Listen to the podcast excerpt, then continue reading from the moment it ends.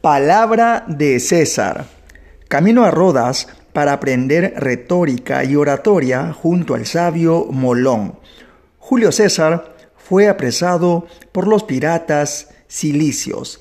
Al ver que era un joven aristócrata sin importancia, el caudillo pirata lo menospreció comentando que por él no conseguirían ni un rescate de veinte talentos de plata. César, que consideró aquello un insulto a su dignidad, encaró al pirata ante el asombro de todos, contestándole que él era descendiente de la diosa Venus y que por su rescate se pagarían cincuenta talentos lo que fue acogido por los piratas con carcajadas.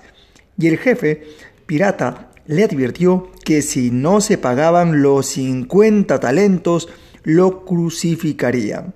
A lo que César respondió, te pagarán, no temas, pero después serás tú el que temerás, ya que volveré para crucificarte a ti y a todos los tuyos, lo que causó aún más risa. La madre de César, Aurelia, consiguió rápidamente la enorme suma y pagó el rescate. Cuando César fue puesto en libertad, fue a ver al gobernador romano para pedirle que actuara de inmediato contra los piratas.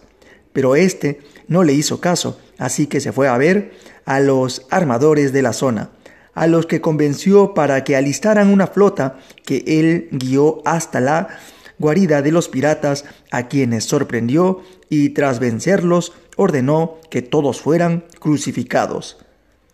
A partir de entonces, nadie volvió a poner en duda la palabra de Cayo Julio César.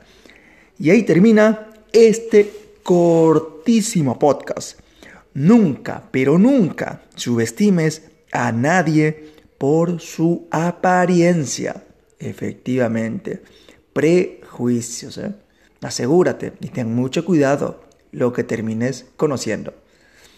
Bueno, nos vemos hasta el siguiente podcast y a empezar la jornada laboral con mucho entusiasmo y sobre todo con esas ganas de empezar un día con determinación y seguridad.